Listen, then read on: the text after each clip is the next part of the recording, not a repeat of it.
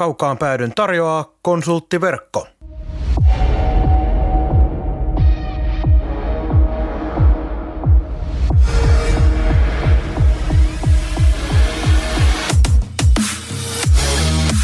Tämä on Kaukaan pääty.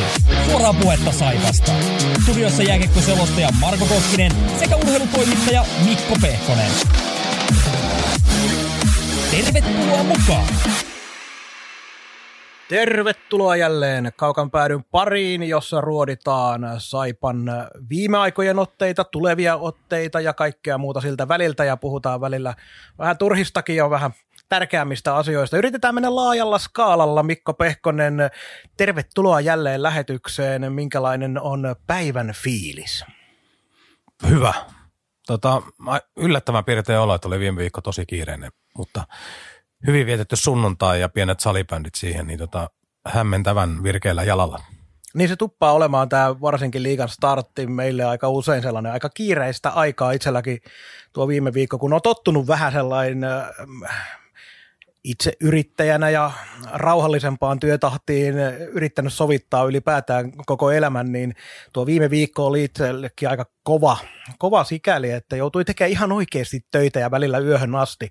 Mutta kuten sanoit, ihan mukava sunnuntai myös itsellä ja tota noin, aika odottava fiilis kaiken kaikkiaan taitaa olla nyt, kun tämä liiga pääsi käyntiin ajattelin, että kun tässä ei nyt ihan hirveä ihmeellisyyksiä jaksanut keksiä alkujuontoihin, niin mennäänkö heti saman tien aika pitkälti tuohon aiheeseen, jätetään turhat höpinät pois ja aloitetaan noista liigan avauksen yleistunnelmista, koska vihdoin saatiin liiga startattua. Sitä oli vähän epäselvyyttä aika pitkään, että oliko ollaanko aloittamassa vaiko eikö olla. Aloitettiin ja vasta yksi ottelu pitänyt perua, että, että kohtalaisen hyvinhän tässä päästiin käyntiin. Kyllä, ja tota, kyllä, kyllähän on ollut tosi ristiriitaiset tunnelmat pitkään, niin kuin meidän lähetyksessäkin on varmaan tota, jäänyt, jäänyt mieleen, niin äh, siis tavallaan, tavallaan toi niin kuin liikan startis, toi urheilu ei ole näin vähän kiinnostanut suurin piirtein ikinä, kun tässä on itselläkin suurin energia mennyt siihen miettiä, että miten niin kuin organisaatioilla menee, miten, mitä tämä homma saadaan tässä koronan puristuksessa niin kuin pyörimään yleensä ottaa, että tavallaan – tavallaan se, että kun torstaina tippui Hämeenlinnassa kiekko jäähän, niin oli ää, samaan aikaan niin helpotus, että okei, nyt päästiin niin kuin tekemään tätä itse asiaa ja pääsee fokus vähän siihen. Ja silti toi viikonlopun tapahtumat, esimerkiksi tämä HPK Sport peruminen ja niin poispäin, niin, ja sitten ne yleisömäärät, mitä oli, mihin mennään varmaan myöhemmin, niin, niin, niin nämä on, niin, nämä on niin sellaisia asioita, että ei tämä korona vaan niin kuin ei sitä pysty vaan unohtaa tässäkään sopassa, mutta se täytyy sanoa, että mitä nyt tämäkin Saivan pelit ja vähän pätkiä muualta, niin kiekkohan on palannut hyvällä tasolla. Siis viihdyttävää, kiva katsoa. On ehdottomasti, mutta just niin kuin puhuit siitä, niin jotenkin sellainen käsijarru päällä mennään kuitenkin koko aika. Ja kun aika usein on semmoinen vastakkainasettelu ihmisten mielipiteissä, että toiset sanoo ja pelaajat sanoo tietenkin sitä, että yleisö antaa paljon siihen peliin ja tarvitaan yleisön tukea ja on ylipäätään se, että yleisö on, niin yleisölle pelataan ja kaikki tää, tää, tällaiset tavallaan kliseet. Mutta sitten on aika paljon niitä, jotka puhuu siitä, että hei, tekisitkö sä paremmin työs toimistossa, jos sun viereen tultaisi huutaa ja kannustaa. Eli ollaan sitä mieltä, että sillä yleisöllä ei ole kauheasti merkitystä pelin kannalta. No, varsinaisesti pelin tason kannalta ei välttämättä ihan kauheasti ole aina, mutta nyt kun on pari kolme ottelua nähnyt, pari saipannottelua ja sitten se HPK-ottelu torstaina, niin kyllähän tuo yleisömäärä, niin on tämä on tää tavattoman ää, lattea niin kuin tavallaan tämä startti ollut. On. Et mielestäni niin yksi esimerkiksi niin sellainen antikliimaksi oli kisapuistossa lauantaina se hetki, kun Viljakan ja kumppanit on totta kai tehnyt hyvää, hyvää duunia ensimmäisen pelin eteen ja tavallaan niin kuin – No kaikki me tietää, mikä se kotiavaus aina on tarkoittanut. Siellä on, vaikka olisi mikä vastustaa, niin siellä on ollut hyvin väkeä, hirveä odottava, kihelmevä tunnelma jotenkin aamusta lähtien. Sitten siihen ennen peliä tuli tämä, tämä tota yksittäin niin kuin pelaaja kerrallaan jälleen ottaminen ja siihen seremoniat esitellään niin uusi joukko ja katsomossa ei ole ketään. Ja muutamia niin kuin vaivaisia läpytyksiä kuuluu, niin jotenkin sellainen, että, että organisaatio tekee niin kuin priimaa niin kuin omalla mittarillaan – ja ei ole vaan sitä toista osapuolta niin tavallaan tekemässä sitä, mikä luo siitä sen jutun. Kyllä. Niin, mutta samaan aikaan totta kai tämä on ymmärrettävää, eihän, niin kuin, eihän organisaatiot, jotka voi omaa vaatimustasoa laskea sen takia, kun fiilikset on mitä on, että ne tekee kaikkensa, mutta se vaan vaatii sen yleisön, että siihen tulee se ensimmäisen pelin juttu. Ja vaikka se pelaajaesittelykin, niin sehän on joinakin vuosina niin kuin voinut hyvinkin aiheuttaa sellaista oikein niin kuin ensimmäinen peli vielä se sisään tulee kaikki, niin vähän, vähän niin kuin selkäpistä ottaa, että kuule, hitto, nyt se, nyt se alkaa. Mm. Mikä, onkohan meidän vuosi, onkohan meidän vuosi, niin tuossa tuli sellainen, niin kuin, että nyt on tehty niin kuin harjoituspeli yleisömäärälle kaikki vaan niin kuin liikastandardien mukaisesti, niin se on, se on harmillista, mutta en, en mieti, siis se nyt on ihan selvää, että Saipa pitää itse tehdä niin kuin oma, oma leiviskäs, niin kuin tekikin ihan vimosen päälle ja toivoo, että se yleisö joku päivä sinne saadaan takaisin ja sitten ollaan, kaikki on valmiina ja on niin kuin, tuotekunnossa. Eli tavallaan siitä, että voi antaa niin kuin periksi yhtään. Joo, tässä tulee aika pitkälti, voi hyvin vetää yhtäläisyysmerkkejä siihen, kun joku äh, bändi soittaa keikalla, missä on pari-kolme ihmistä katsomassa, niin ei se bändi periaatteessa voi vetää yhtään sen huonommin kuin että jos siellä olisikin sitten tuhat ihmistä katsomassa. Että tässä ollaan hyvin samassa tilanteessa, että artistin ja esiintyjän pitää pyrkiä siihen ykkössuoritukseen. Toki vielä jääkiekossa se, että joukkue haluaa voittaa ja joukkueella on omat juttunsa, niin se on tietysti kentällä, silloin kun kiekko on pelissä ja silloin kun pelataan, niin silloin ei niinku huomaa siitä ottelutapahtumastakaan muuten kuin, että kohahtaa huonommin silloin, kun kiekko saadaan verkkoon tai tulee joku hyvä taklaus tai jotain, niin siellä on siitä sen huomaa sitten, että okei, eletään pikkasen poikkeuksellisia aikoja. Se, mikä mulla tuli mieleen, on se, että se on jännä juttu, miten aina pelin aikana kun oot siinä pelissä sisällä, itse tietenkin vielä koko ajan selostaessa pitää yrittää, pitää yrittää sitä tunnelmaa luoda ja sun muuta, niin sitä unohtaa sen kaiken, kaiken koronajutun sun muuta. Mutta auta harmias, kun tulee erätauko tai kun peli päättyy, niin yhtäkkiä muistaa sen, että helkkari soikoo, en mä tiedä, että pelataanko ensi viikolla, pelataanko kahden viikon päästä, vai mikä on tilanne. Niin se kontrasti sen välillä, että kun peli on käynnissä, kun hypätään taas pelistä pois, niin se on aika valtava tällä hetkellä. Joo, minullahan oli niin hyvin erilainen tapa taas, tai erilainen mm, positio katsoa sitä tapahtumaa, tapahtumaa että silloin sinun vieraana kävin siinä ennen peliä vähän hölisemässä, mutta sen jälkeen olin rivi katsoja ihan normaalista katsomossa ja tota, kyllä, kyllä jotenkin tuli mieleen sekin, että kun se tunnelma oli niin vaisu, joka johtuu siis yleisömäärästä, ei, ei ihmisistä, jotka on paikalla, vaan yleisömäärästä, niin kun osa, osa sitä, mikä niin kuin jääkiekko liikassa voi olla, niin se tapahtuma, se urheilu on yksi puoli, mutta se tunnelma luo sen toisen. Ja nyt kun se tunnelma puuttuu, niin toi tavallaan niin on myös antimarkkinointia sille tapahtumalle. Eli jos tuolla on joku satunnaiskatsoja kerännyt rohkeutta, saa mennyt katsomaan pitkästä aikaa, niin ei tuosta nyt ainakaan jäänyt sellaista fiilistä, että wow, tohon fiilikseen on päästävä uudestaan, että se kiksit tulee sitten voitosta tai jostain ihan muusta, mutta ei se siitä tunnelmasta tullut. Joo, ja nyt kun on ennen kauden alkua varsinkin on puhuttu paljon siitä, kuinka paljon seurat saa jäähalleihin ottaa katsojia, on pidetty niitä maksimimääriä, että saadaan ottaa näin ja näin paljon ja tällä, niin kun, tällä määrillä pystytään pelaamaan kausi hyvin. Saipalla kisapuistossa se määrä taisi olla 2700 se maksimimäärä tällä hetkellä mutta aika vähälle huomiolle etukäteen jäi se myös meiltä, tai no en tiedä sulta, mutta multa ainakin jäi se, että kuinka paljon sitten oikeasti tulekaan paikalle riippumatta siitä paljonko saa ottaa. Joissakin halleissa se on paremmin toiminut tässä avausviikon loppuna, mutta Saipallakin ilmoitettiin 1770 ja ei varmasti ollut sitä määrää. Niin se oli myydyt liput. Niin myydyt liput, mutta tota noin, varmasti oli vähemmän yleisöä paikan päällä niin siitä päässään siihen, että jos ne maksimimäärät, mitä nyt saa ottaa ja niistä ollaan puhuttu, että niillä pärjätään ihan ok tai edes välttävästi, niin mitä sitten, jos se onkin vain 60 prosenttia vaikka siitä määrästä, mitä saa ottaa sisälle ne pelkästään jo myydyt liput.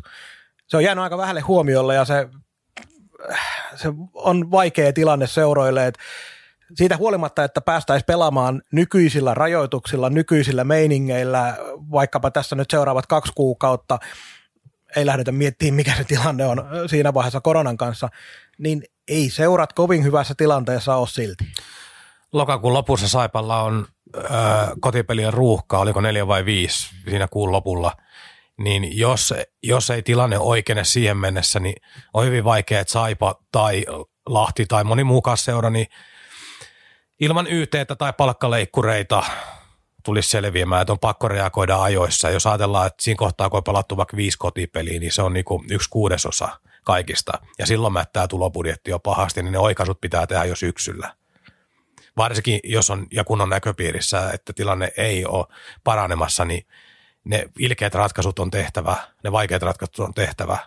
Ja se on, väitän, että lokakuussa ollaan siinä tilanteessa, että moni seura joutuu ottamaan lusikan kauniseen käteen ja lähestymään pelaajia ja muuta henkilökuntaa.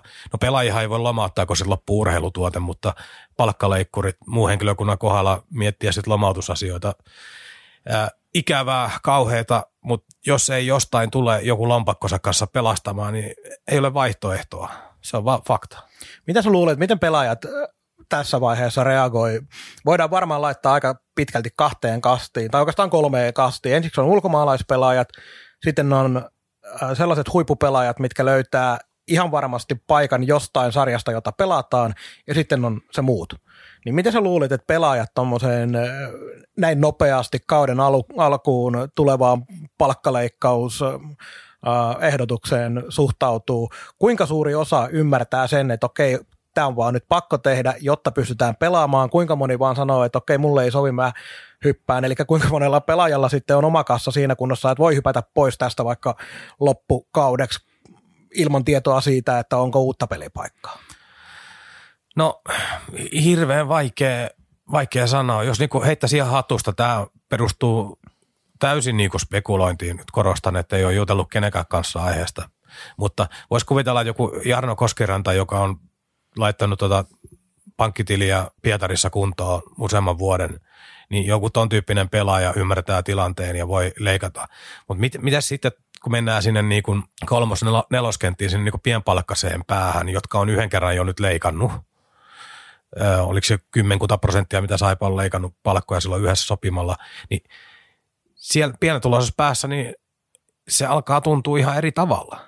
Mutta sitten taas toivoisin, että niin kollektiivisesti kun tämä tilanne on mikä on, täytyy muistaa, että jääkiekko on yksi juttu. Täällä on vaikka ravintolatyöntekijöiden lomautusalto odottaa yökerhojen osalta varsinkin nyt, kun rajoituksia tulee voimaan. Tai äh, rajoituksia, no niin joo, rajoituksia tulee voimaan. Niin tota, täällä on monta muutakin ammattiryhmää, jotka on todella lirissä tämän tilanteen kanssa. Ja nimenomaan sellaisia, missä lähtee sitten sen käytännössä palkka kokonaan pois. Niin, ja, ja niin kuin automaattisesti pienpalkkaisia mm. myös. Kyllä. Niin, niin tota, kyllähän varmaan pelaaja ja pelaajayhdistyksellä on nyt iso rooli tässä, että heidän pitää totta kai pitää niinku pelaajien huolta siinä, että ei seurat pääse tavallaan hyväksikäyttämään sitä, mutta sitten on myöskin yhteinen huoli siitä, että mitä tapahtuu liikalle, mitä tapahtuu seuroille, tulevaisuuden työpaikoille, niin kyllä siellä varmaan neuvottelemalla jonkunnäköinen yhteinen linja tuohon löytyy. Vaikeuksia tähän tuoti just se, että seurat on vielä hyvin erilaisessa tilanteessa, että joku Rauma IFK, kärpät, siellä on tietyt puskurit olemassa, siellä on vahvat taustaryhmät, niin ne, ne sietää niin kuin pakkasia jonkun aikaa paljon paremmin. Siellä on selkänojaa, mutta miten sitten nämä enemmän vähemmän kriisiseurat, kuten vaikka Lahti tai Jyväskylä, niin, niin, niin mikä on heidän tilanne? Että jos ulkopuolista rahaa jostain tulee, niin siellä jos on vaihtoehtona se, että lähtee seuraalta, niin sitten lähtee työpaikkojakin alta, että – äh, pelaajan reagoinnista, niin kuin sanoin, niin piru vaikea sanoa, mutta ehkä tätä portaittaa voisi lähteä suunnittelemaan, että nyt ehdottaa jotain taas niin kuin vaikka 10 prosentin leikkuria ja niin poispäin ja sovitaan, että tarkastellaan seuraavan kerran marraskuussa, mikä on tilanne. Eli yrittää vaikka mietoa, että ei tekisi niin kovin rajuja ratkaisuja, niin se voisi mennä helpommin läpi. Mutta kuten sanottu, niin en mie, mie niin tiedä, tiedä tota, millä muulla tavalla tätä hommaa voi ratkoa, kun palkkakulut on tuollaisessa – liikajengissä verrattuna normaaliyritykseen niin aivan poskettoman isot, että puhutaan niin lähelle 50 prosentista menoista, niin on palkkaa. Ei normaali yritys toimi niin. Ja kun jääkiekkojoukkue kuitenkin, tai jääkiekkoseura pääsääntöisesti toimii niin, että periaatteessa kesällä aika pitkälti tulee ne menot, jotka sitten talven kauden aikana pitäisi paikata yleisötuloilla oheismyynnillä. Se oheismyynti on myös kans yksi sellainen, että jos ilmoitetaan, että on vaikka saipakin 1770 lippua myyty, mutta jos siellä ei ole kaikkia paikalla, joka näytti siltä, että aika tyhjää oli hallissa, niin eihän siellä oheismyyntikään silloin toimi lähellekään sitä, mitä se normaalisti. Kun ajatellaan jotain perjantaita, perjantai, lauantai kotiottelu Ässiä vastaan, kauden avaus, niin minkälainen tavallisessa tilanteessa se olisi? Ihmiset todennäköisesti odottaa kohtuu hyvää matsia ja sun muuta, niin ihmiset on juhlatuulella se on valtava ero, mikä oheismyynnissä tulee. Sen verran jostain lueskelin, että aitiomyyntikin olisi ollut sitä, että siellä olisi ollut vain yksi aitio käytössä, mutta sen varmistin tuolta noin Saipon puolelta, että kyllä siellä aitiot oli kohtuu hyvällä prosentilla sentään käytössä. Mutta oli siellä niinku pimeänä ainakin pari-kolme aitioa kokonaan. Kyllä, mutta kuitenkin se, että sentään vähän paremmin kuin vaan yksi. Mutta just se, että kyllä se oheismyynti on yksi semmoinen asia, mitä aika usein tuntuu myös vähän ihmiset unohtavan, että ei se, että saadaan ihmiset paikalle, lippumyynti on äärettömän tärkeää, mutta se, että ihmiset kuluttaa siellä sitten, niin se on niin kuin se juttu kanssa. On, on, ja olihan siinä iso ero, kun minulla istuin siellä C-puolella, aitiopuolella, katoin peliä, niin siitä kun erätauolle lähti, niin esimerkiksi juoksu suora, jos on perinteisesti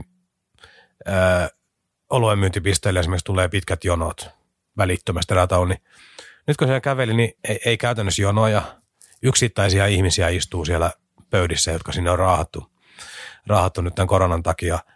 Yksittäisiä ihmisiä istuu, niin siis oheismyynnillä ei ole niin mitään tekemistä normaali, normaali liikaolosuhteessa pelatun pelin kanssa, että jäävät siinäkin älyttömän paljon. Joo, yksi kaveri mulle laittoi kuvan, oliko nyt toisen erätauon loppupuolelta ja juoksu suoran käytävällä oli kaksi järjestyksen valvojaa, ei ketään muuta. Toki myyntihenkilökunta, mutta niin. Si- kyllä, se, kyllä se karseelta kuulostaa. Joo, joo, ja tuolla yleisömäärällä, mikä avaus pelattiin, niin tuollahan oli, ainakin oma, oma kokemus oli se, että maskia pidin päässä totta kai siellä niin kuin itse asiassa hämmentävän hyvin pidettiin muutenkin, mitä sanoisi, heittäisi hatusta vaikka 80 prosenttia ehkä, ihan vaan heittona. Mutta äh, esimerkiksi me oli perjantaina katsoa mestis, mestispeliä ketterä kiekkopojat Imatralla, niin siellä – maskit oli vähemmistössä ja tuolla oli taas ylivoimaisessa enemmistössä, että se oli niin otettu hyvin vastaan. Ja tuolla yleisömäärällä ne turvavälit ja muut kyllä todellakin pysyy, että ei siellä tarvinnut kenenkään, kenenkään vieras olla kylkikyljessä, että niin kuin sanottu juoksuorat ja kaikki, niin oli hyvin väliä.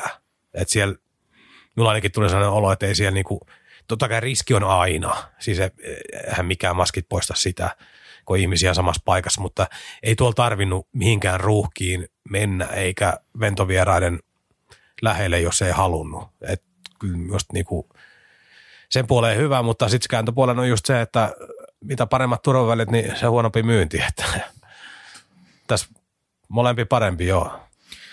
Tässä oikeastaan näkyy mun mielestä aika hyvin se, että en lähde kiistämään millään tavalla esimerkiksi vallitsevan tilanteen vakavuutta. On ihan selvä asia, että pitää huolehtia siitä, että ihmiset on turvassa ja pitää huolehtia siitä, että ei jouduta sellaiseen tilanteeseen, missä sairaanhoito, sairaalapaikat alkaa olla ruuhkautunut tämän viruksen takia sun muuta.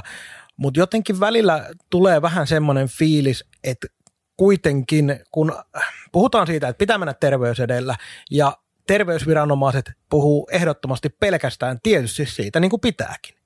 Mutta jossain on jotenkin tuntunut sellainen jonkinlainen tasapainottelu tavallaan vähän ehkä hukkuvan siitä viestinnästä. Eli ihmiset on kyllä opetettu tällä hetkellä siihen, että hei, jos te lähdette pois himasta tai menette johonkin, missä on yle, menette yleisötapahtumaan, niin sitten olette välittömästi kuolemanvaarassa.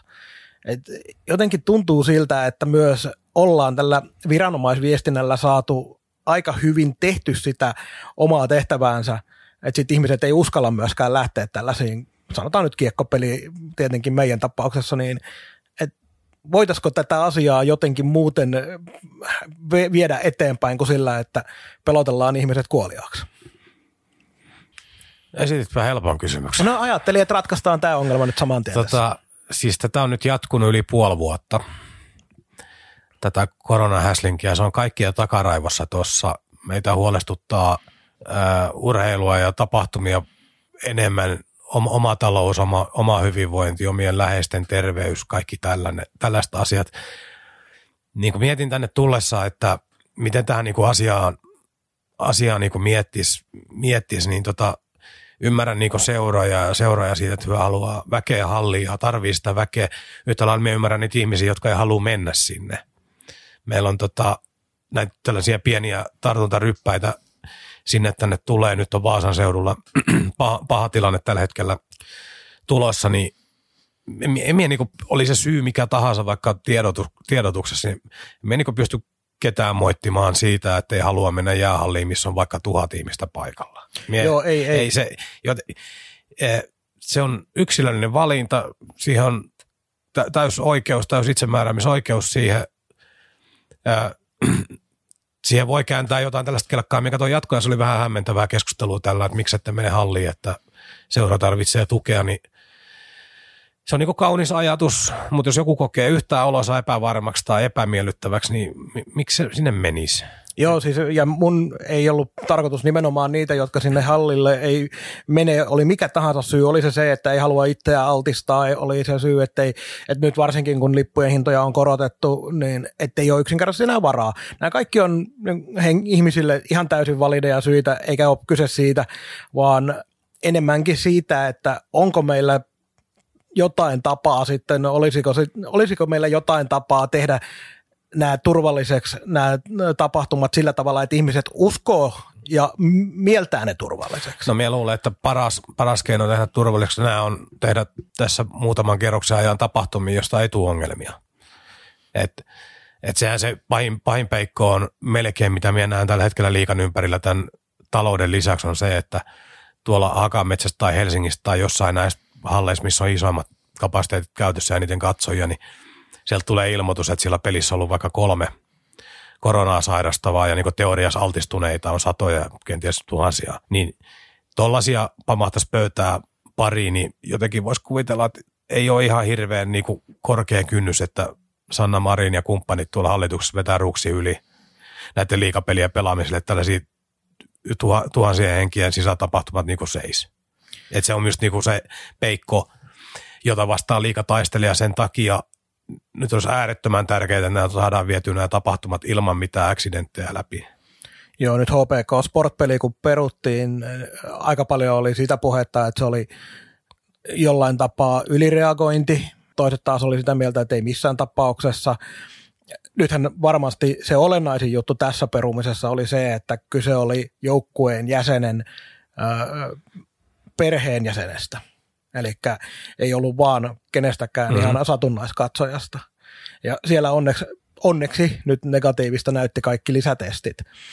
Mutta se tosiaan, mitä sanoit, että sitten kun meillä on yksi selkeästi on virusta kantava henkilö ollut jossain matsissa, joka on pelkästään yleisön jäsen, niin se, miten se tilanne käsitellään, niin toivottavasti ei kovin äkkiä jouduta sitä miettimään.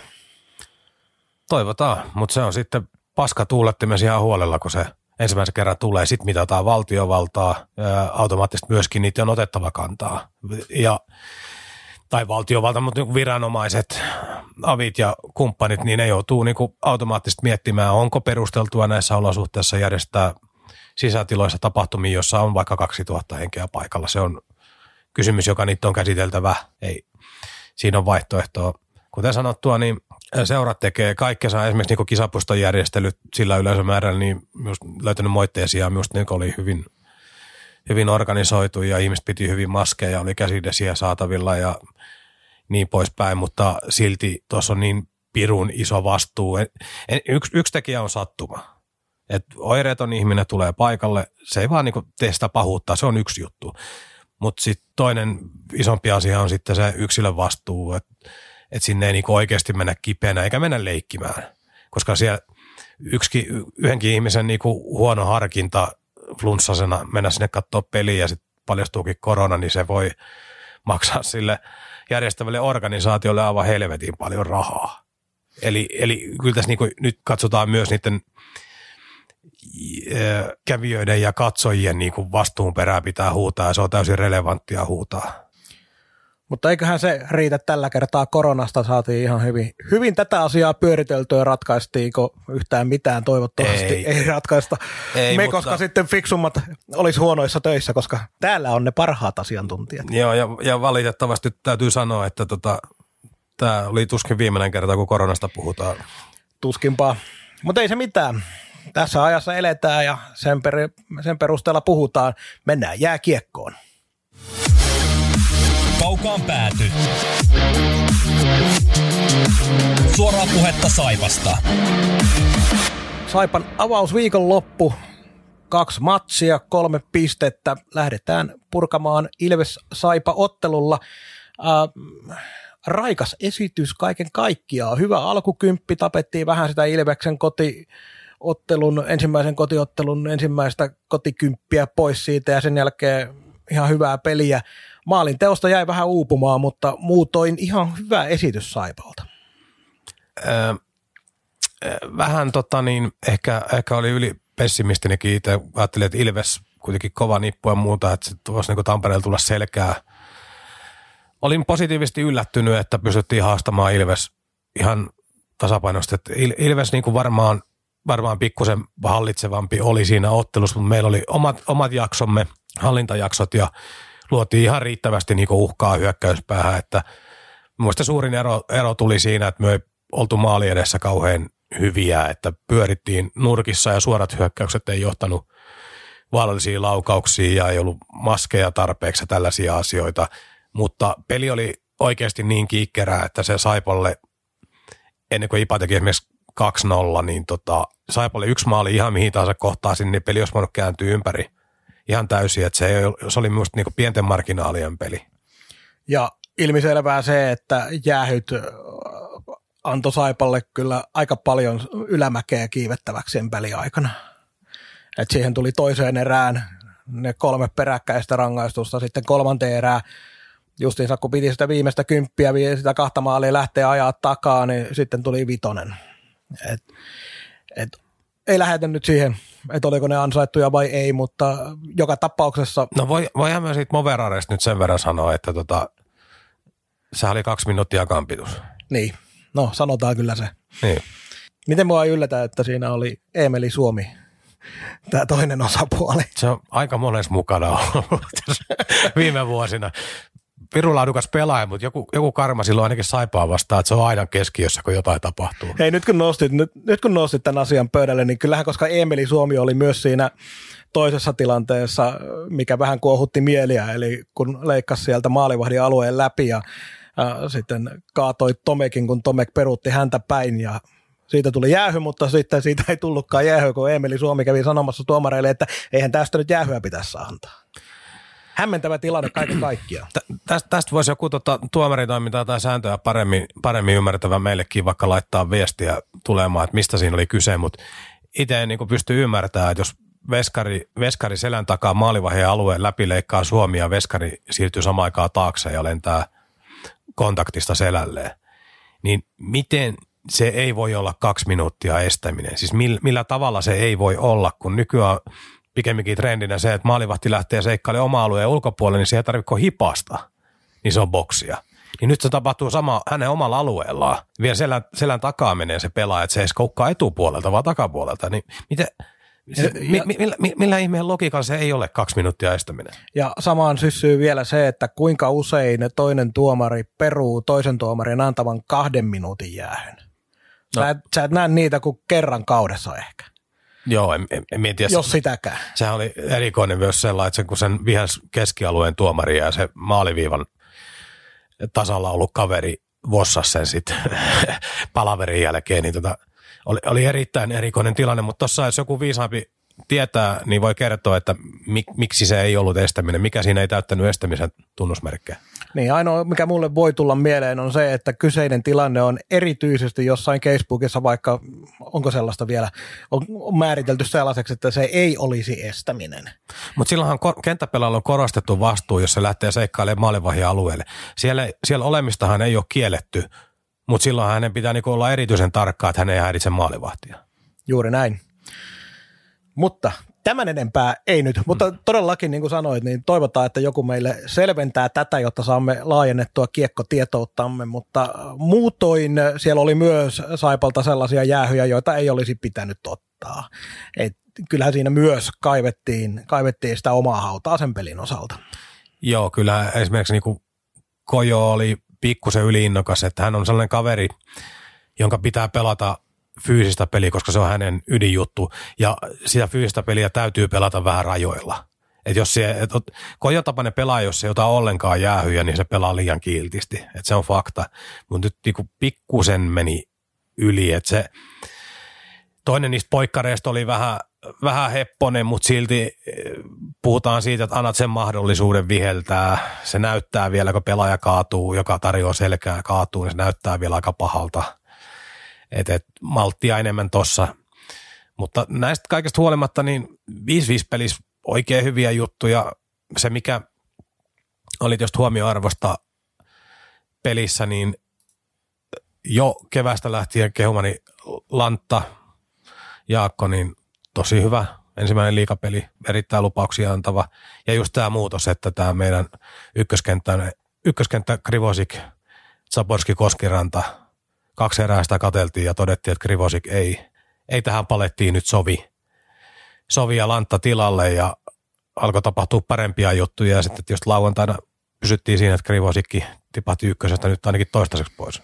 Toi oli just se yksi asia, mistä puhuttiin ennen kuin kun tuli ennakoimaan mun kanssa porilaisia vastaan peliä, niin se, että olisiko pitänyt Saipan valmennusjohdon jo vähän aikaisemmin tuossa harjoituskaudella vähän katsoa, kun se Krivosikin pelaaminen ykkösketjussa ei näyttänyt oikein osuvan siihen Koskerannan ja Chaborskin kanssa.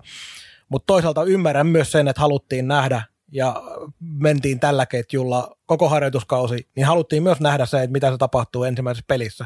Mutta aika nopeasti sitten kahden erän jälkeen todettiin, että okei, tämä ei tule toimii. Joo, hän, hän teki itse asiassa kahteen peliin niin hyvin vähän asioita, mitkä niin kuin olisi kiinnittänyt huomioon. No, kohta mennään tuohon lauantai-peliin, mutta siinä oli yksi maski, minkä hän teki, tota, kuka se ampui sen maali. Ää, no, kaivetaan se nimi tuosta kohta, mutta yhden maskin teki. Siellä hänen pitäisi niinku maalin läheisyydessä olla se herra Hidalko, ja jotenkin ainakaan Tampereella hän ei niinku pystynyt, pystynyt sitä hommaa suorittamaan. Me, me tavallaan ymmärrän, että tuohon ensimmäiseen liikapeliin asti sitä kateltiin sitä ykkösen toimintaa. että eihän harjoituskaudella nyt niinku Koskeranta Zaborskikaan nyt mitään superloistoa ole tarjonnut, niin ehkä joku sellainen ajatus, että sitten kun aletaan tosissaan pelaamaan, niin se niin kuin kytkin, vai, kytkin kääntyy siinä kohtaa, mutta tota, ei kääntynyt. Ja onneksi siihen reagoitiin. Joo, ja Lanttahan nyt on kehuttu pelien jälkeen, tuon viikonlopun jälkeen monella suulla, eikä turhaan, ja sä oot kehunut etukäteen ja moni muukin etukäteen, että aika kiva nähdä, että kun on tuommoinen pelaaja, joka, jota hehkutetaan etukäteen, että se myös ottaa sen paikkansa. Koska semmoisia vastakkaisiakin ollaan nähty monta kertaa, ettei niin kuin nosu kohdalleen. No on, on kieltämättä. Ja tota, se, että Lantta, niin kuin, tavallaan se terävyys, joka hänellä on, hyvä luistelu, ei nyt mikään erityisen kova kamppailija, mutta kuitenkin kamppailuvoimainen liikatasollekin asti, niin tavallaan kaikki ne ominaisuudet, joilla se mestiksessä niin loisti, niin se pystyy tuottamaan niitä tuollakin.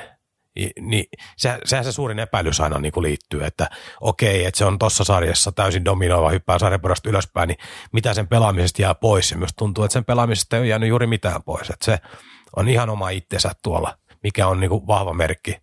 Ja tuolla tavalla, kun se ottaa tuon ruutunsa, niin sehän lyö kaudella jo kovat tehopisteet ja sitten kahden vuoden päästä me heilutellaan silleen, että kiitos ajasta Saipasta ja onnea isompiin haasteisiin. Perinteinen tarina.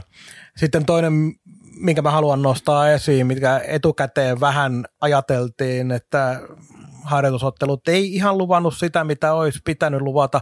Matei Tomek ei mitään vikaa, pelasi erittäin hyvää ottelu Ilvestä vastaan.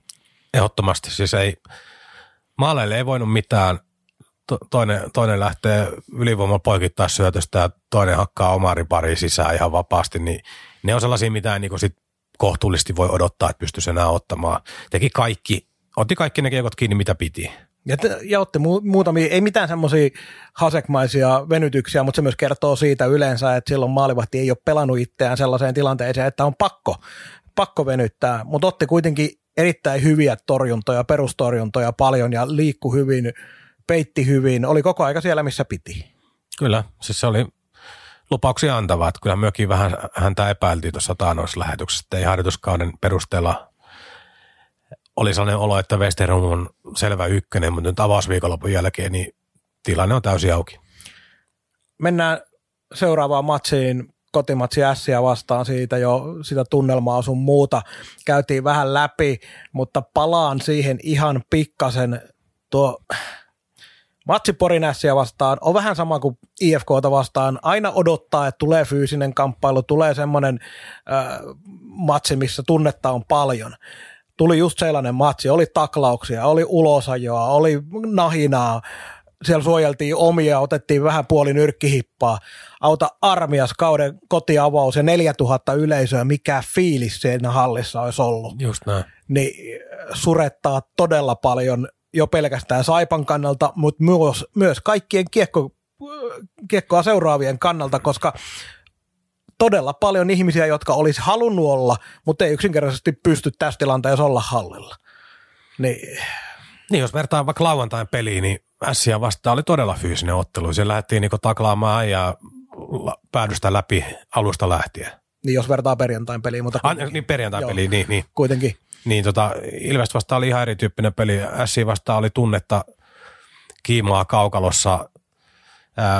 Ässät vastasi siihen hyvin, se oli niin kuin molemmin puolin ja suu kävi, se oli esimerkiksi niin kuin ässiä ja Tiivola, niin sillä oli näitä monologeja siellä pitkin peliä, kun se sillä meni hermo yhteen sun toiseen pelaajaan ja niin poispäin. Just tällaista niin kuin, ihan oikeanlaista niin kuin kuumentamista ja se, niin kuin sanoin, että tohon olisi neljä tonnia lyönyt, niin tota, olisi kisapuista kuhissa ja tuomaritkin kuulu kunniansa muutaman kerran. Aivan varmasti, vaikka jotenkin pakko myöntää, hei kun se on sama parivalle, joka muuten oli edellisenä päivänä Tampereella. Niin jotenkin ehkä hieman oli sellainen olo, että ei välttämättä nyt, että tuomarit ei, pitivät huolen siitä, että ainakaan Saipa ei kärsi tuossa ottelussa. En nähnyt kauheasti sellaisia tilanteita, että olisi isoja virheitä. Että aika paljon porilaiset tietenkin napis siitä niemeläisen ulosajosta, mutta kun oikeasti ajatellaan sitä, että siinä huonossa asennossa olevaa kiekotonta pelaajaa taklataan puolitoista viiva metri irti laidasta, joka lentää päin laitaa, kolauttaa päänsä. Ei siis ymmärtääkseni jalkojaan siinä loukannut, vaan nimenomaan päätä ja talutetaan koppiin, niin ei siinä paljon tuomareilla kyllä vaihtoehtojakaan ollut.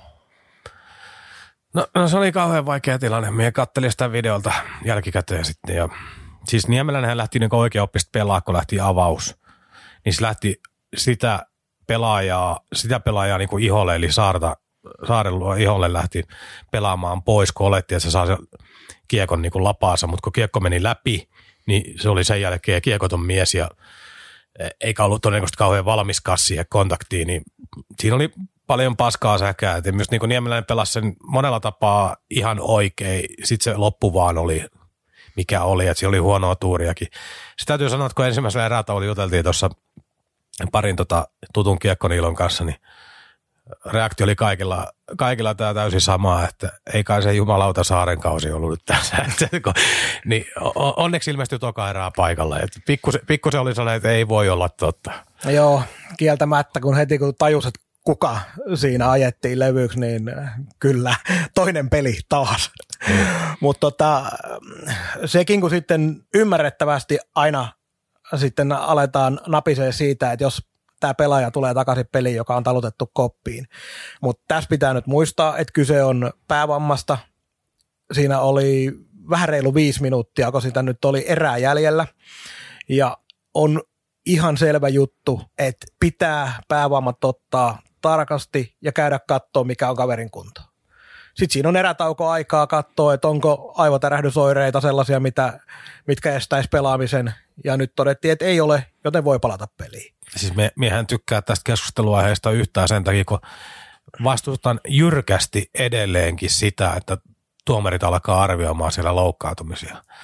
Et se on sitten voidaan jälkikäteen niitä miettiä, mutta se, että tuomarit joutuu siinä arpumaan parissa minuutissa, että loukkaantuko se vai ei, niin mun mielestä edelleenkin annetaan teosta rangaistukset kentällä, ei käy arvioimaan sitä, että kuka on kunnossa ja kuka ei ole kunnossa. Kyllä, juuri näin.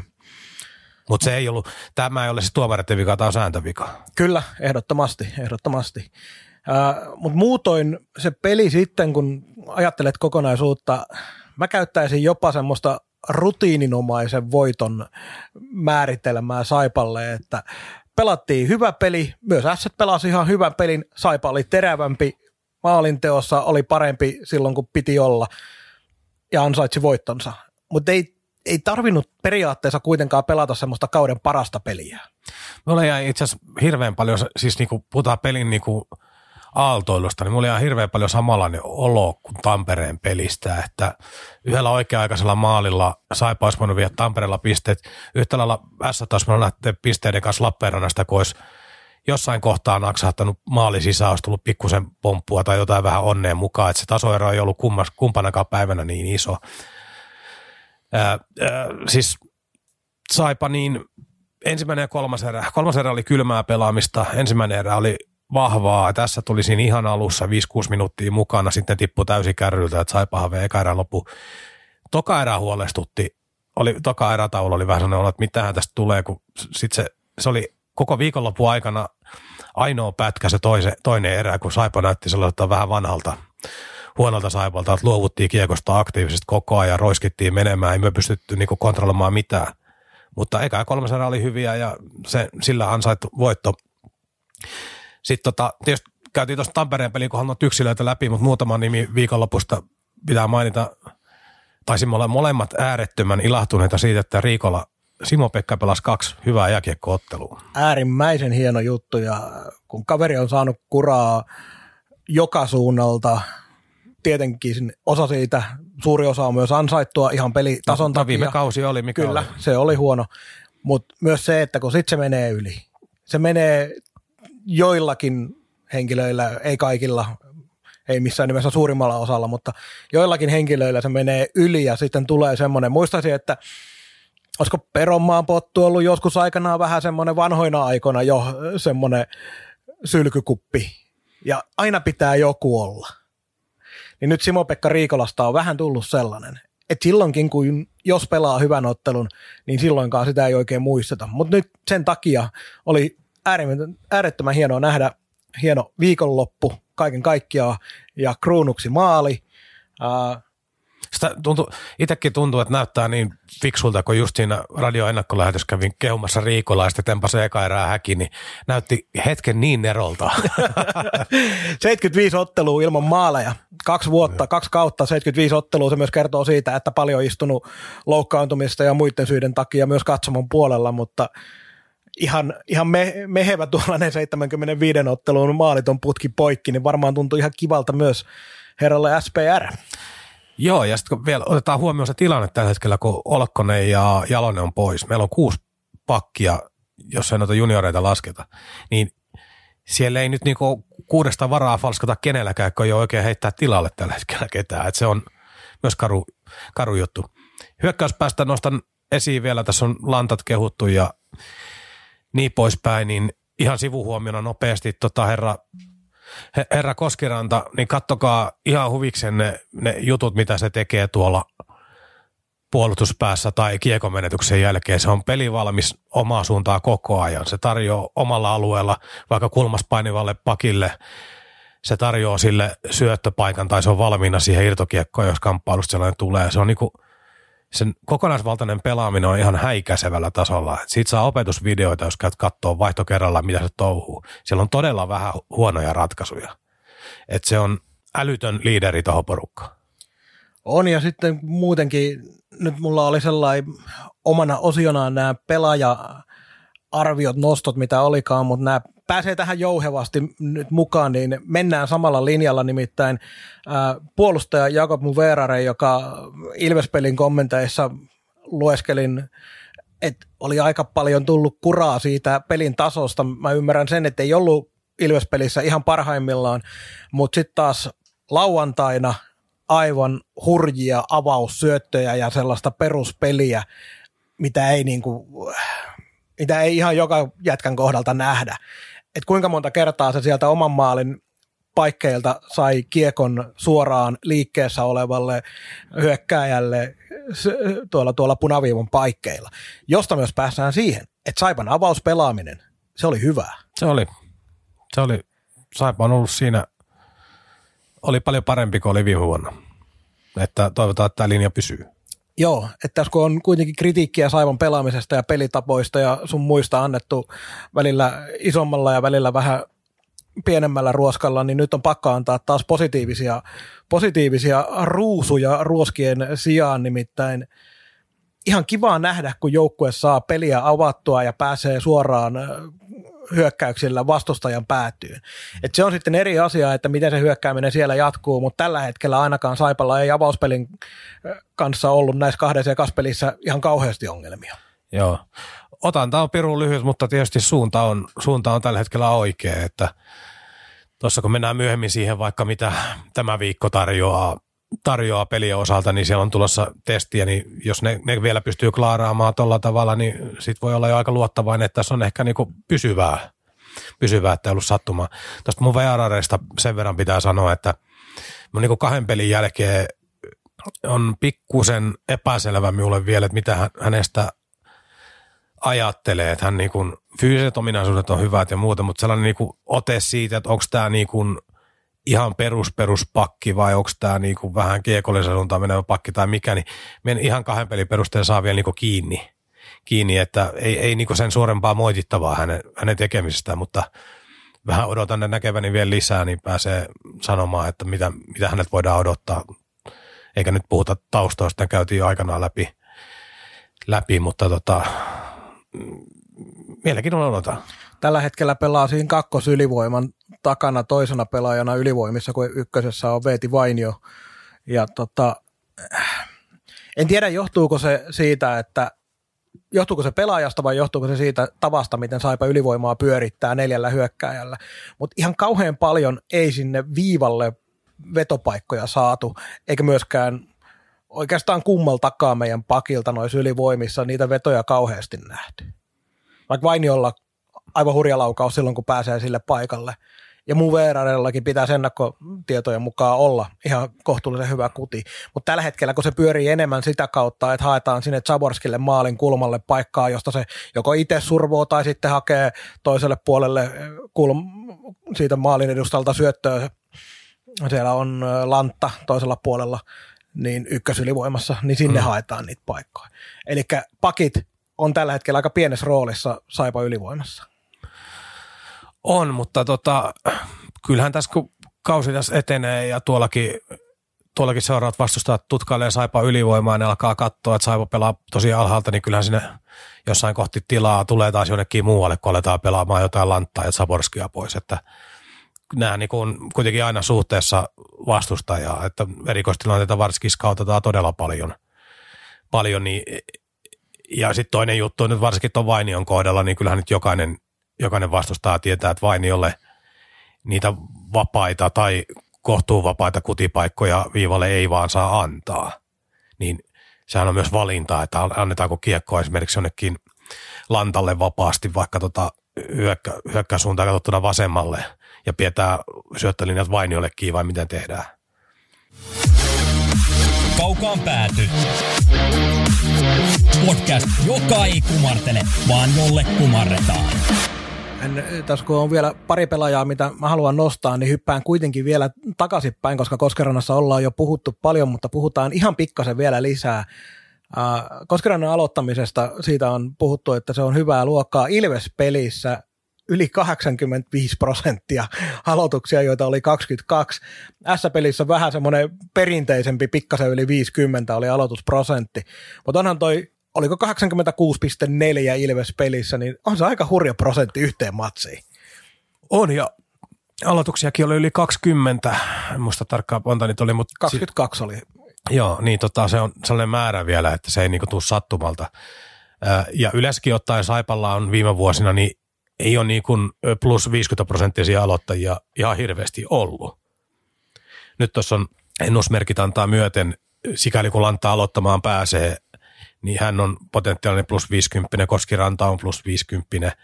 Eli nämä tällaiset prosentit, kun pidetään pari kolmekin tyyppiä löytyisi, mitkä pystyy plus 50, niin antaa se joukkueelle hirveästi ilmaa ja he, tilaa hengittää, kun ei tarvitse tapella ensimmäistä kiekkoa takaisin itselleen. Että sehän vapauttaa. Mutta sitten kun jatketaan näitä pelaajanostoja, Matias Mäntykivi, miehekästä pelaamista. Näytti vähän enemmän kuin enemmän, enää, ei näyttänyt enää pelkästään semmoiselta nuorelta lupaukselta, vaan nyt näytti tosiaankin jo ihan oikeasti oikealta jääkiekon pelaajalta. Joo, se oli huomioarvosta, varsinkin tota, niin, tai itse asiassa molemmissa peleissä, niin yleensäkin ottaa se kaksikko, Virtanen Mäntykivi oli mun mielestä ihan Saipon parasta antia koko viikonloppu huomioida ne kaksi. Nikko tuli siinä vähän, vähän mukana niin kylkiäisenä, se ei oikein ihan niin hyvin kartalle päässyt, mutta Virtanen Mäntykivi todella piirteitä. Ja tuosta Mäntykivestä just se, että tällainen vähän salibändipelaaja olemus, niin onhan toi miehistynyt sitten viime kauden ihan selvästi. Se ei kaihtanut enää niin kontakteja, se ei ollut niin varovaisen näköistä se pelaaminen. Ja tietysti bonuksena oli se, että se kahvitti, oliko 1-0 maalissa.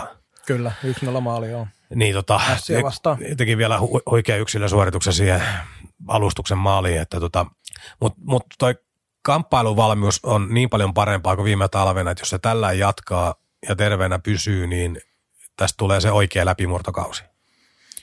Ja sitten mun viimeinen pelaajanosto on Ville Vainikainen. Ai ai ai. Nyt porilaisia vietiin aika pahasti niiden omassa pelissä, eli fyysisessä pelissä, ja Vainikaisen Ville sytytti sen yleisön, mitä paikalla oli. Ja taas siinä vaiheessa oikein tuli mieleen, miten se halli olisi kuhissu neljällä tonnilla. Siellä pistettiin Appelgreeni katolleen sillä tavalla, että se joutui vähän keräilemään ja Roni Hirvonen pistettiin taas vasta taklauksella selälleen sillä tavalla, että kaverilta meni niin sanotusti kuuppa jumiin ja nappasi siitä jäähyn poikittaisesta mailasta samassa tilanteessa. Et ei voi muuta kuin rakastaa tuota meidän, meidän kuopiolaispoikaa. Joo. Hän on tota, No hän on sellainen takuu varma, sieltä tietää ihan tasan tarkkaan, mitä sieltä tulee. Asenne ei petä ikinä, aina sata lasista, fyysinen taklaa ja työmyyrä, ei, ei kannata odotella mitään kärkiveivejä, se ei niinku lähde häneltä eikä se ole hänen hommansa. Se täytyy sanoa kyllä, että tota, Vaini, Vainilla on sellainen yksi ominaispiirrekas, mitä näkee silloin tällöin, niin nytkin oli Porin pelissä toka erässä, kun sitten kun Vaini innostuu hyökkäyspäässä, se kieko, se alkaa se kuljetus kuljetusliike, niin siellä oli yksi sellainen varmaan niin kuin, tota, hyökkäysaluetta kaksi kertaa ympäri. Ja lopputulos on yleensä se, että sit se kiekko vaan menee johonkin huonoon syöttöön tai johonkin muuhun, että se energia on mennyt siihen kiekon kuljettamiseen, eikä tämä ole moite, vaan se, jos olette Vainin pelejä nähnyt enemmän, niin hänellä tulee näitä kuljetuksia, ne kuljetukset on ylipitkiä, että silloin kun piti luopua, paikkoja luopua, niin eikä se vaan menee niin paljon energiaa siihen liikkumiseen ja kiekon niin kuin hallussa pitämiseen, ettei pysty havainnoimaan ympärillä olevia Mutta eikö nelosketjun rooli olekin se, että pidetään sitä kiekkoa siellä hyökkäyspäädyssä, mm. ettei vastustaja sitä saa ja pääse tekemään mitään kauheita vastahyökkäyksiä? Niin. Joo, siis, nämä, siis perinteinen nelosvitjahan pelaa hengähdysaikaa ja tappaa kaverin joltain kakkoskentältä tai mikä nyt pelutukset ikinä meneekään, niin tappaa niiltä niinku sekunteja pois. Että niin Vaini, Vainikainen pelaa vielä hengähdysaikaa myös omille ketjukavereille. Joo, ei, mutta fa- fantastinen, fantastinen tyyppi ja tota, oikein perinteinen hallisytyttäjä. Ja sitten kun ollaan kehuttu kaikki, niin palataan viimeiseksi vielä tuohon Filip Krivosikkiin. Siihen Lehterä sanoi haastattelussa, että, että pitää myös auttaa joukkojen ja valmennuksen pitää auttaa Krivosikkia löytämään se oma paikkansa tuossa jengissä. Ja se on nimenomaan se, mitä tällä hetkellä kaivataan, koska Krivosik oikein käytettynä todennäköisesti edelleenkin luotan siihen, niin on äärimmäisen hyvä pelaaja, kunhan vaan saadaan sille oikea paikka ja oikeat ketjukaverit löydetty. Joo, nyt kun äsken puhuttiin siitä, että hän teki maski, niin taisi olla kaksonen, joka Joo, kaksonen Ma, niin, se, si, ja... Siinä hän teki sitä iso roikalle, meni se iso aittokallion noka eteen ja kaksonen pääsi laukoon. Että tota, noissa hommissa hänen pitäisi niinku olla elementissään ja siihen se oli hänet varmaan niinku ykköskenttäkin kaavailtu, että kulmissa tilan tekeminen maali edessä, hämmingin aiheuttaminen että, ja sitten sieltä jotain irtokiekkoja sisään. sisään. Mutta katsotaan nyt, miten hänen rooli muodostuu, että on niinku hyvin, hyvin keskentekoinen kaksi peliä. Hyvin vaikea sanoa, että mihin se asettuu. Et noilla otteillahan tässä on mahdollisuudet, että se on neloskentän laidalla tai katsomossakin joku päivä tai, tai sitten peli löytyy ja se raivaa itsensä takaisin. Sitten kun katsotaan kalenteria eteenpäin tällä viikolla kaksi ottelua perjantaina Turussa ja lauantaina Raumalla. Ei siinä ainakaan kauheasti nämä vierasottelut helpottunut. no ei, ei, että tota, Tepsikin aloittanut, tai sanotaanko Tepsi on niin kuin me ennakoskin puhuttiin, niin hyvin, hyvin jotenkin sekava nippu. Mutta vaikka ne Porille hävisi ja niin poispäin, niin ja sitten voitti lauantaina, keneten voitti ton, sanon nyt. Ruulukon juuri. Joo, niin tota, äh, tuohon pelillisesti ja ollut ymmärtääkseni ihan hyvä alku heiltä, että ovat olleet tyytyväisiä, että just Lukon kaataminen vielä, joka kävi kurmottaa tapparan, niin tota, onhan se kova meriitti, meriitti ja tietysti, tietysti sitten vielä se Lukko erikseen, niin jos miettii minkälaisen näytöksen ne veteli tapparaa vastaan pystyy, vaikka ne Stepsille häviskin, niin kaksi sellaista vieraspeliä, että Inho, inhorealisti minä sanoin, että odotusarvot on 0-3 pistettä. Ja sitten vielä kun Raumalle mennään edellisenä päivänä pelanneena, samalla tästä pikkasen vaklaan otteluohjelmaa Lukon puolelta. Lukko pelaa perjantaina Hämeenlinnassa, eli sentään ei ole lepoetua varsinaisesti ainakaan. Joo, ja nythän on, siis tuota, Lehterä kertoi tuossa lauantain pelin jälkeisessä pressissä, että tämän korona-ajan johdosta niin hyvin erilainen vieraspelireissu vielä tulossa. Että torstaina lähtevät, mutta ovat kaksi yötä Turussa samassa hotellissa, että eivät siirry Raumalle siinä välissä ja käytännössä menevät vähän NHL-kupla tyylisesti hotellia ja jäähallin väliä ja välttävät kaiken ylimääräisen kontaktia, yrittävät saada hallille kaikki ne palvelut ja asiat järjestymään, mitä tarvitaan, niin tuossakin korona näkyy, että normaalistihan tämä olisi sellainen, että joukkue menee torstaina tuossa Turkuun ja siihen illalla sitten illallista ja ehkä käydään kylillä, joku saattaa käydä kahvilla, leffassa tai muuta, niin nyt taitaa nämä ylimääräiset humputukset jäädä pois ja se on hyvin vahvasti katellaan hotellihuonetta. Joo, mutta pitää nyt myös toivoa se, että tässä kun on opeteltu, myös jääkiekkojoukkue on opetellut useamman kuukauden ensiksi yksinään pelaita sitten joukkueena harjoiteltu tätä korona-aikaa, niin se ei välttämättä tässä vaiheessa enää mitenkään niin kauhean iso shokki ole pelaajille.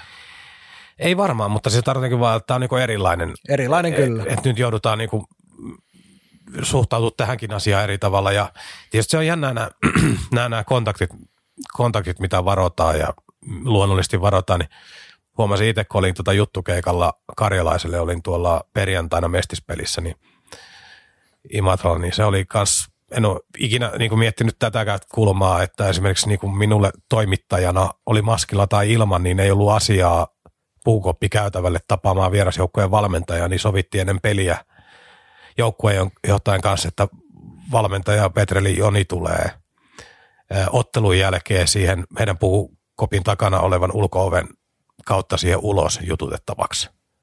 Niin tota, tällaisiakin järjestelyjä niin miettii, että, että vetää tämä vimosen päälle. Tavallaan se on vähän siinä mielessä myös, niin, myös pikkusen ehkä kuitenkin hassua, että tavallaan jäähallilla on noin tarkkoja, niin tota, eihän nämä varmaan sitten ruokakaupassakaan nämä pelaajat. että, tota, että mikä se riski on. Me ymmärrän, että ylimääräinen liikenne poistetaan siis kaikki, kaikki mutta esimerkiksi jos miettii toimittajaa vaikka kasvomaskin päällä, niin mikä on se riskikerroin, että hän aiheuttaa jotain. Kyllä. No, no minulle tämä onnistuu hyvin, ei, en mie niinku moiti, moiti tätä, mutta kyllä nämä vetää niinku vivosen päälle. Ja eikö tuon on nyt se, että siellä on ainoastaan TV? TV on ainoa, joo, ei joo. Hirveästi ketkään muut, eikä esimerkiksi TV-haastatteluissa, niin nehän taitaa kuitenkin mennä niin, että siellä on kuvausporukka, joka tarjoilee sitten ne luurit, ja sitten tulee etänä ne haastattelut ja näin. Et. Ja nytkin niin lauantainakin valmentajat yksi kerrallaan paikalla. Kyllä. Uh, ennen seuraavaa jaksoa kahden viikon päästä on myös uh, sitten perjantai-lauantai-ottelut seuraavalla viikolla, tuplaottelut Jyppiä vastaan perjantaina Jyväskylässä, eli Saipalla on tässä kolme vierasottelua ja sitten lauantaina Lappeen rannassa, joten siihen lauantain otteluun taas odotellaan, palataan taas siihen koronaan. odotellaan nyt, että mitä tässä parin viikon aikana, vajaan parin viikon aikana, minkälaiselta tilanne näyttää, niin sitten tiedetään taas paremmin, että minkä verran saadaan yleisöä sinne. minkä se näyttäytyy. Mutta niin kuin sanoit, sitten on tulossa se, siitä ottelusta niin se karsea loppukuukausi Saipalle, kun on viisi kotiottelua pari viikkoon. Palataan siihen asiaan seuraavassa jaksossa tarkemmin sitten, mutta se on kyllä omanlaisensa taloudellinen kurimus Joo. meidän rakkaalle seuralle. Pa- pakko sanoa tuosta YP-pelistä, kun tota, sinullekin mainitsin, niin laitoin Tirkkosen Pekalle tsemppiviesti tuossa ennen liika-alkua, että liika-alkua, että tota, menestystä teille ja hyvää kautta ja muuta. Ja Peksi laittoi sitten Whatsappilla vastaukseen, että, tota, että kiitti Mikko ja tota, nähdään, nähdään Lappeenrannassa tuossa pari viikon päästä, että me tullaan silloin sinne pelaan, niin en viitti laittaa takaisin, että nykyolosuhteissa niin ei taideta nähdä. Näin se taitaa mennä, kun aika tiukkaa. Seurat, joukkueen jäsenet pidetään kaikista meistä ulkopuolisista mahdollisista tartuttajista sivussa. Mm. Mutta toivotaan terveyttä niin Mikko sinulle kuin ehkä jopa minullekin, mutta ennen kaikkea kaikille kaikille, jotka olette siellä maailman äärissä ja kuuntelette meidän ohjelmaa tai ette kuuntele, myös heille toivotamme kaikkea hyvää. Seuraavan kerran kaukaan päätyä jälleen kahden viikon päästä. Minkälainen fiilis jäi tämän illan, tämän päivän aamun ohjelmasta? No, tämä oli helpoin jakso pitkää aikaa, kun päästiin puhua enemmän enemmän ajankohtaisuuksia, niin ne oli aika helppoja vielä tuoreessa muistissa muistissa, että tota, se, kahden viikon päästä voi olla sitten jakso. En muista, mikä oli valtuuston käsittelypäivä, mutta kahden viikon päästä koronan lisäksi voi olla, että jäähallista joudutaan muutama, muut, muutama sana sanomaan ja ihan, ihan sellaisena pienenä tiiserinä nyt heitä tämä kaupungin kehitys lautakunta käsittely asiaa ja päätyivät kisapuistoon tuossa, niin siellä oli aika hauska kommentti löytyi tuolta netistä aiheesta, että kaupunkikehityslautakunta kun päättää uuden hallin kautta monitoimihallin rakentamista kisapuistoon, niin se on jännä paikka tämä Lappeenranta, että kaupunkikehitysporukka on sitä mieltä, että tapahtumakeskukset viiää tuonne Hevonkuuseen ja harjoitushallit, eli tämä har- harrastepaikka, niin se pitää rakentaa keskustaan, niin jossain muualla tehdään tämä toisinpäin. Joo, näin on, mutta jätetään tosiaan tuokin tulevaan, tulevaan jaksoon, niin saadaan taas halli, hallikeskustelusta lisää tulta tähän hommaan. Kiitos kaikille jälleen mukana olleille. Nähdään kahden viikon päästä. Moi moi. Moi moi. Kaukaan päädyn tarjosi konsulttiverkko. Kuuntelit Kaukaan pääty podcastin. Suoraa puhetta Saipasta taas kahden viikon kuluttua.